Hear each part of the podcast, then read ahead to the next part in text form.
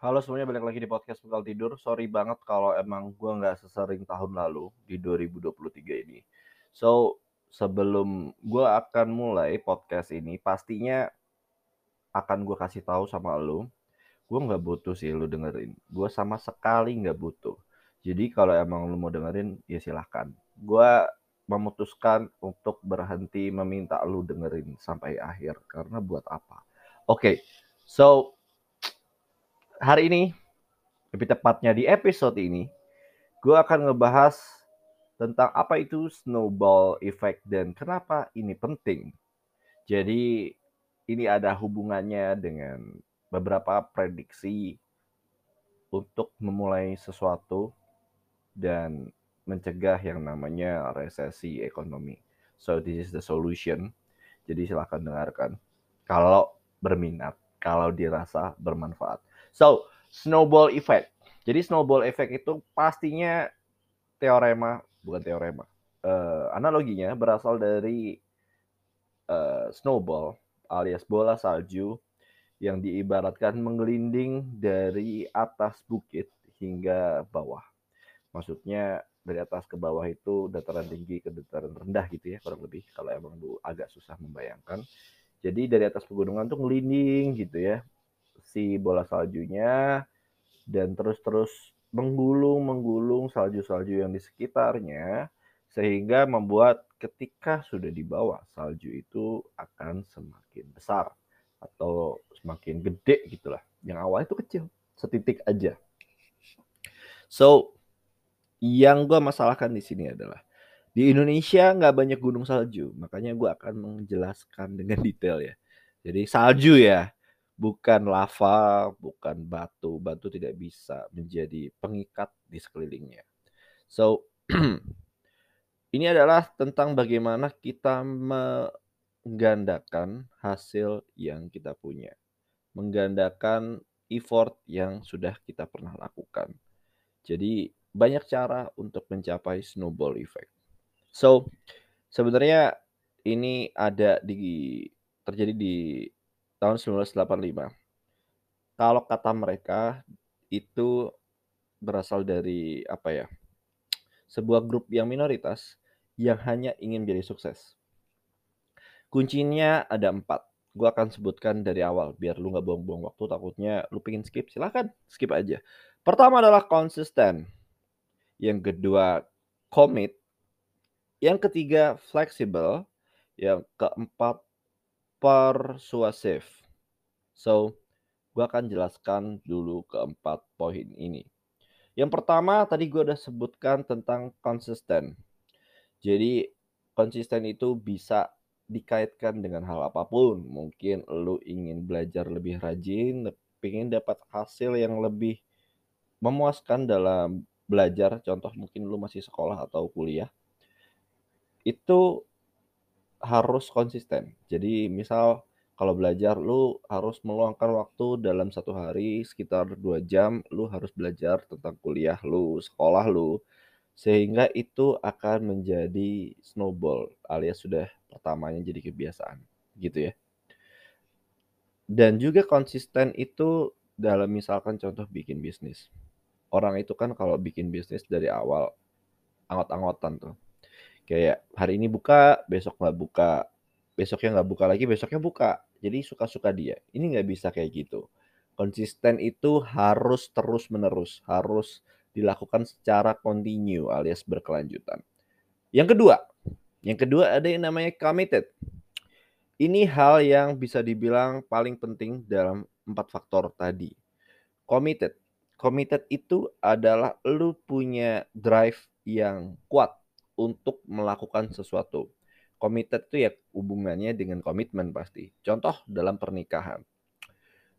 Ketika pasangan komit alias sangat menjaga komitmen pernikahannya contoh mau ada godaan sebagaimana apa pun mereka berdua bisa menjaga komitmennya dengan baik dan pastinya godaan itu kan tidak akan mudah untuk dielakkan ya karena kadang godaan itu yang namanya juga godaan, hal yang memang menggoda kita bisa aja kalau laki-laki contoh cewek lain atau mungkin istri yang menyebalkan sehingga ingin ditinggalkan gitu ya. Nah, ketika komit mau ada cewek secakep apa pun ngegodain lu, lu gak bakalan pingin gitu untuk berpaling. Mau istri lu bentukannya kayak gimana pun. Nah, komit itu penting. Jadi mengajarkan tentang bagaimana kita di drive sama sesuatu yang lebih long term dan bagaimana kita bisa disiplin pastinya ya komit itu.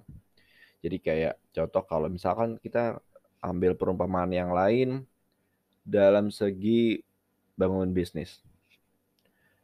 Komit itu karena lu membangun bisnis lu sendiri, sehingga lu harus komit dengan jam kerja lu yang lu bahkan create sendiri. Karena nggak ada bos kan. Nggak ada yang bakalan ngasih hukuman kalau misalkan lu telat ke kantor, lu tidak bekerja di hari itu bahkan bahkan ada yang bilang ketika jadi pebisnis atau entrepreneur kayak gitu ya ngomongnya ya. Itu katanya tidak ada tanggalan merah alias lu harus bekerja setiap saat. Ini yang menunjukkan sebuah komitmen alias kedisiplinan tadi. Paham ya? Sampai situ dua faktor. Yang pertama tadi konsisten, yang kedua adalah committed. Lalu yang ketiga apa?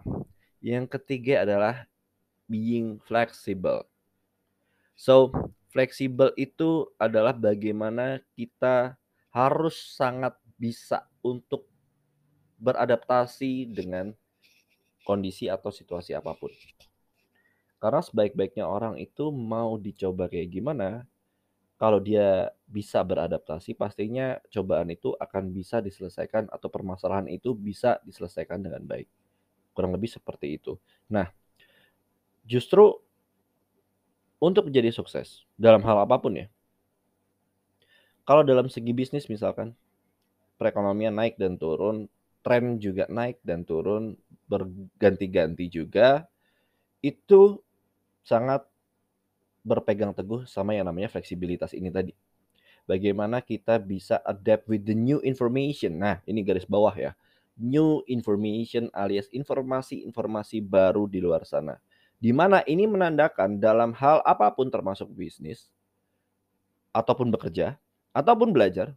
Nah, ini belajar juga nih, ada hubungannya. So, kita tidak boleh berhenti di titik apa pun, di umur berapapun, di kondisi apa pun untuk stop belajar. Manusia harus belajar selama umurnya masih ada. Selama dikasih kesehatan, selama masih dikasih yang namanya nafas. So, di mana kita sudah mulai menganggap dua faktor tadi menjadi serius. Karena kalau tanpa yang gue bilang tadi, konsisten dan komit, lu nggak akan bisa fleksibel. Kasarannya begini, ibaratnya ketika lu naik mobil dari gua ambil contoh Surabaya ke Jakarta atau sebaliknya atau mana pun terserah lu, jalan itu tidak selalu garis lurus dari titik ke titik. Jalan itu belok kanan, belok kiri, naik dan turun. Masuk jalan tol, keluar jalan tol, ada lampu merah harus bagaimana. Di mana itu menandakan kita fleksibel kan dengan kondisi jalannya, dengan kondisi sekitar. Ini penting supaya apa?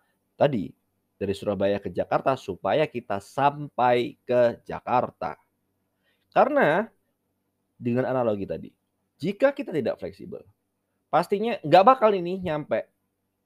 Lu terlalu idealis, itu namanya lu berharap semuanya mudah. Lu tidak ingin sama sekali ada perubahan situasi dan kondisi. Di mana kita sama-sama tahu satu-satunya hal yang pasti adalah ketidakpastian.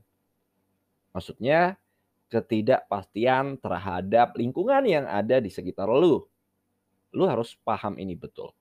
Jadi kalau lu nggak bisa paham, ya masalah. Dan itu jadinya lu nggak akan fleksibel. Karena ada kan orang yang keras kepala banget. Ya di mana ya kita tahu hidupnya segitu-segitu aja atau bahkan anjlok. Yang keempat, persuasive. So, persuasif ini adalah bagaimana caranya kita untuk tidak menjadi elephant in the room, alias yang merasa besar, kalau elephant itu kan gajah ya, di sebuah ruangan. Karena sebaik-baiknya argumen yang ada di kepala lu, itu tidak akan menjadi valid tanpa ada tambahan informasi dari sekitar lu termasuk orang-orang yang ada di sana. Bisa aja keluarga, pasangan, teman, atau bahkan orang yang baru lu kenal. Kalau bahasanya seperti ini. Kalau lu punya ide dan merasa lu bagus idenya, jangan takut untuk lu ngomong ide lu ke orang lain. Tujuannya apa? Validasi. Kenapa? Supaya lu tidak seperti kacamata kuda yang jalan lurus nggak tahu kanan dan kiri. Ketika lu mendapat validasi, pastinya akan mendapat kontra. Tidak cuma pro aja, kalau pro aja lu nggak butuh sebenarnya kan. Lu harus butuh dikritik, lu harus butuh ide lu dihajar habis-habisan. Sehingga apa? Ketika lu menerima informasi dan bahkan bisa melakukan sebuah kompromi dengan adanya informasi di sekeliling lu, itu akan menjadikan ide ini bertumbuh lebih dewasa, bertumbuh menjadi dapat dukungan bahkan dari orang-orang di sekitar lu. Karena sebaik-baiknya ide akan jadi masalah ketika ide itu malah menyakiti orang lain, khususnya yang ada di sekeliling lu. Ketika lu dapat dukungan, begitu pula dengan bisnis. Contoh lu buka toko sayur yang ada di depan rumah. Toko sayur ini pasti akan ngejual orang-orang yang ada di sekitar lu dulu. Ataupun siapa pun yang mengenal lu lebih dulu. Bukan orang asing. Ketika lu bisa menjual dengan baik, mendapatkan kesan baik oleh orang sekeliling lu tentang apa yang lu perdagangkan di toko lu, itu menjadikan teresonansi ke orang yang lebih luar lagi lapisannya. Sehingga mendapat dukungan lebih banyak lagi. That's why kalau lu lihat ada kan cerita-cerita atau success story atau kisah inspiratif dari OB tiba-tiba jadi pengusaha atau yang biasanya dari lulusan SMP sekarang udah punya holding company itu karena dia mampu melakukan persuasif. Persuasif itu apa? Spesifiknya, persuasif harus tahu bagaimana cara mengkomunikasikan apa yang ada di kepala lu untuk bisa orang lain mengerti. Harus mengerti dulu orang lainnya. Ketika orang lain sudah mengerti apa yang lu berusaha utarakan, maka orang lain tentunya akan kasih feedback. Ya kan? Kalau enggak ya gimana dia bisa kasih feedback orang dia nggak ngerti apa yang lu omongin. Ini menjadi penting untuk bisa berkomunikasi dengan sekitar, khususnya orang lain. Jangan benda mati, orang lain. Nah, ketika itu bisa terjadi, keempat-empatnya ini akan membantu elu melakukan apa pun secara snowball effect tadi.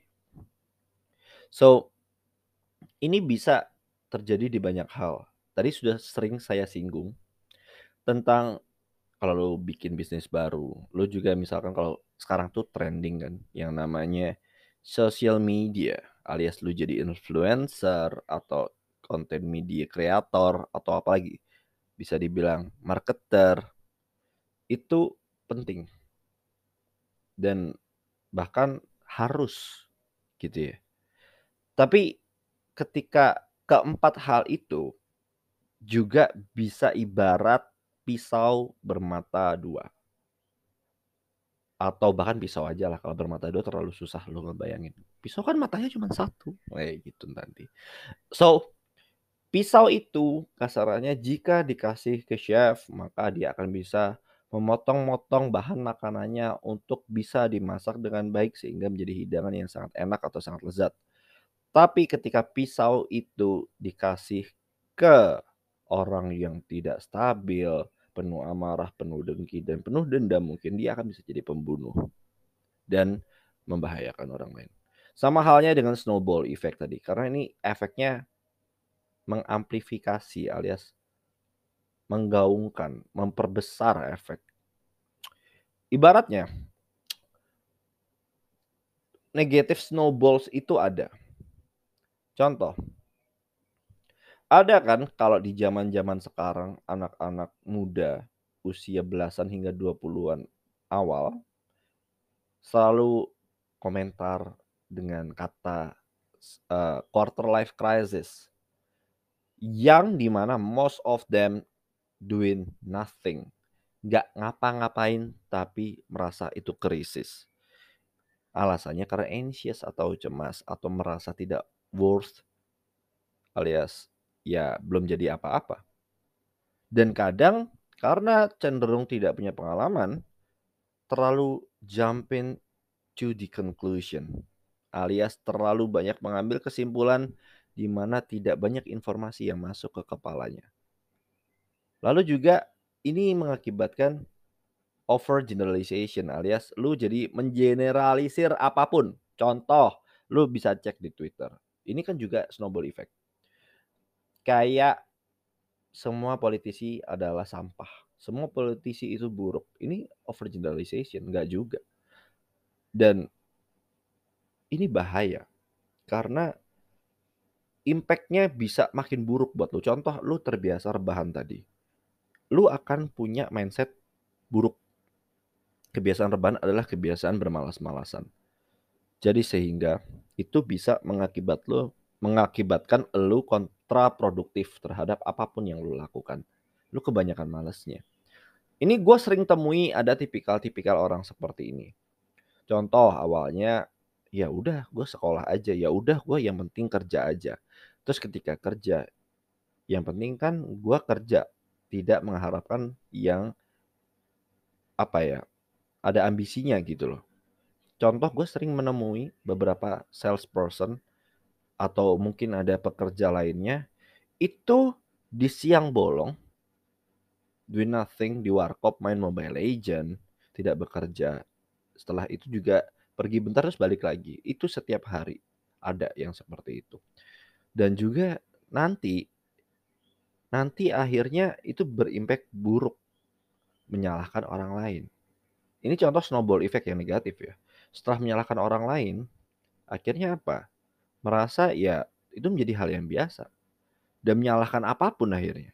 Dan ini jadi masalah karena akhirnya benih-benih negatif itu berbuah akhirnya membunuh diri lu sendiri sehingga ya hidup lu nggak ada artinya aja. Alangkah baiknya snowball effect dimulai dari hal-hal baik. Dengan apa?